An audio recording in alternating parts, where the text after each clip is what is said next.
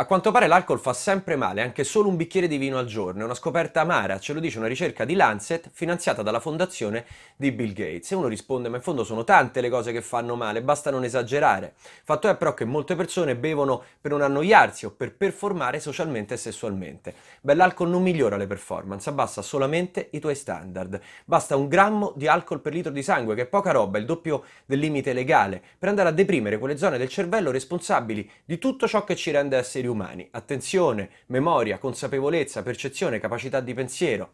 Altro mito da sfatare è sul sesso. Le zone del cervello, responsabili per desiderio sessuale eccitazione, l'alcol non le tocca proprio. Il desiderio sessuale rimane esattamente lo stesso, solo che non è controllato dalla parte razionale del cervello. Quindi fai attenzione, il rischio è che è proprio nel momento in cui ti senti al massimo della tua brillantezza che stai facendo una figura da ebete. E parlo per esperienza, purtroppo, passata. E questo è un minuto.